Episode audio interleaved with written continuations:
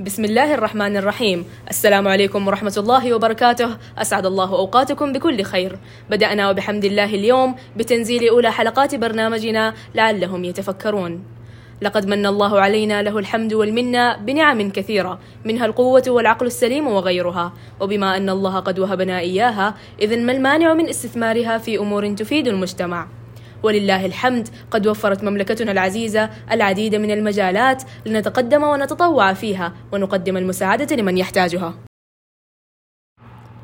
نحن متطوعات تميزنا بعلو الهمة في نشر العلم. تنطلق قصتنا من ثانوية أم سلمة للموهوبات. بطموح عال تقدمنا بفكرة برنامج لعلهم يتفكرون. تخللتنا الرغبة في التوعية والتثقيف. ولأن النشرات الصوتية أحد أسهل الطرق لنشر التوعية في جيلنا اخترنا أن نقوم بطرح فكرتنا من خلالها. يقدم هذا البرنامج من قبل طالبات الصف الأول ثانوي بإشراف المعلمة هند هزازي ومديرة المدرسة أستاذة سارة رسمي. وتسجل هذه الحلقة من قبلنا. أنا إلين مختار. وأنا لمياء مليباري. برنامجنا يتكلم عن مواضيع بحياتنا وسنربط بعضها بالقرآن وتفسيره. بالطبع سنتطرق لعدة مواقف خلال البرنامج وسنبدأ بحول الله تعالى بتنزيل الحلقات بين الحين والآخر. موضوع حلقتنا لليوم هو التطوع. فنحن حاليا نسمع الجميع يتحدثون عن التطوع بشكل سطحي.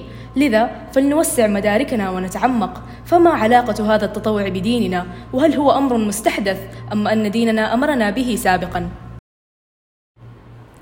لنبدأ من الأساس. ما هو التطوع؟ هو الجهد الذي يبذله الإنسان بجميع أشكاله عن رضا بدافع من دينه للإسهام في مصالح يحتاج إليها المجتمع. ثم التطوع الإجباري ومن اسمه نستنتج. هو أعمال تطوعية تجب المشاركة فيها لتحقيق النفع للمجتمع وللفرد ويختلف عن التطوع الحر. فإنه تطوع يكلف به الفرد لتنمية مهاراته الشخصية وغرس قيم التطوع. فوائد التطوع على المجتمع عالم واسع من الجمال والمفاجآت فلنطلع عليها ونكشف عنها الغموض. في المركز الأول نيل رضا الله سبحانه وتعالى والثواب العظيم من عنده. ونستدل بقوله تعالى ومن يفعل ذلك ابتغاء مرضات الله فسوف نؤتيه أجرا عظيما. تساهم الأعمال التطوعية في تنمية المجتمع والارتقاء به وتوفير جهود الحكومات لإنجاز مهام أكبر والاعتماد في إنجاز بعض المسؤوليات على الأفراد. المهارات التي تتضح من خلال الأعمال التطوعية تساعد في سد احتياجات المجتمع في مختلف المجالات. وتحقق التكافل الاجتماعي ويتحقق من خلال التطوع الاستغلال الجيد للطاقات الفردية والثروة البشرية. يحثنا الإسلام على التطوع ويجازي من يفعل الخير مهما قل ثوابا عظيما. فيقول الله في القرآن فمن تطوع خيرا فهو خير له. وقال أيضا وما تقدموا لأنفسكم من خير تجدوه عند الله تجدوه عند الله هو خيرا وأعظم أجرا واستغفروا الله إن الله غفور رحيم. وفي موضع آخر فمن يعمل مثقال ذرة خيرا يره ومن يعمل مثقال ذرة شرا يره. وهناك الكثير من الأحاديث التي تحث على التطوع ومساعدة الناس.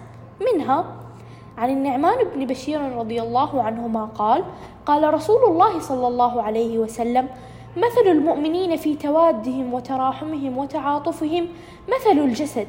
إذا اشتكى منه عضو تداعى له سائر الجسد بالسهر والحمى.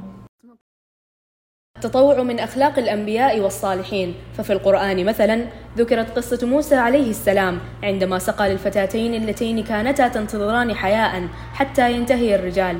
قال تعالى ولما ورد ماء مدين وجد عليه أمة من الناس يسقون ووجد من دونهم امرأتين تذودان. قال ما خطبكما؟ قالتا لا نسقي حتى يصدر الرعاء وأبونا شيخ كبير.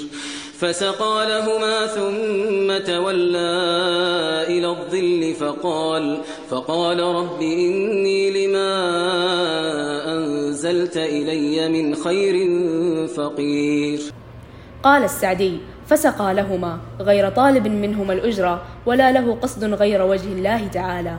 كما قص الله علينا القصص في آيات عديدة من سورة الكهف مثل قصة الخضر مع موسى عليهما السلام وقصة تطوع ذو القرنين ببناء سد يحمي الضعفاء بغير أجر.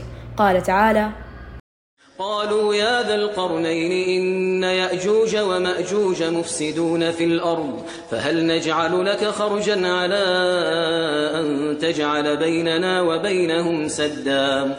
قال ما مكني فيه ربي خير فأعينوني بقوة فأعينوني بقوة أجعل بينكم وبينهم ردما.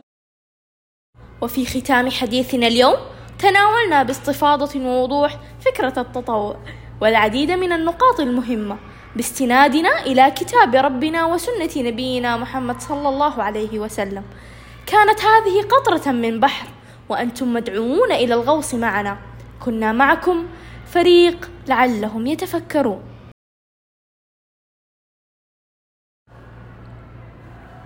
من غرفة الإرشاد الطلابي. تمت وبحمد الله.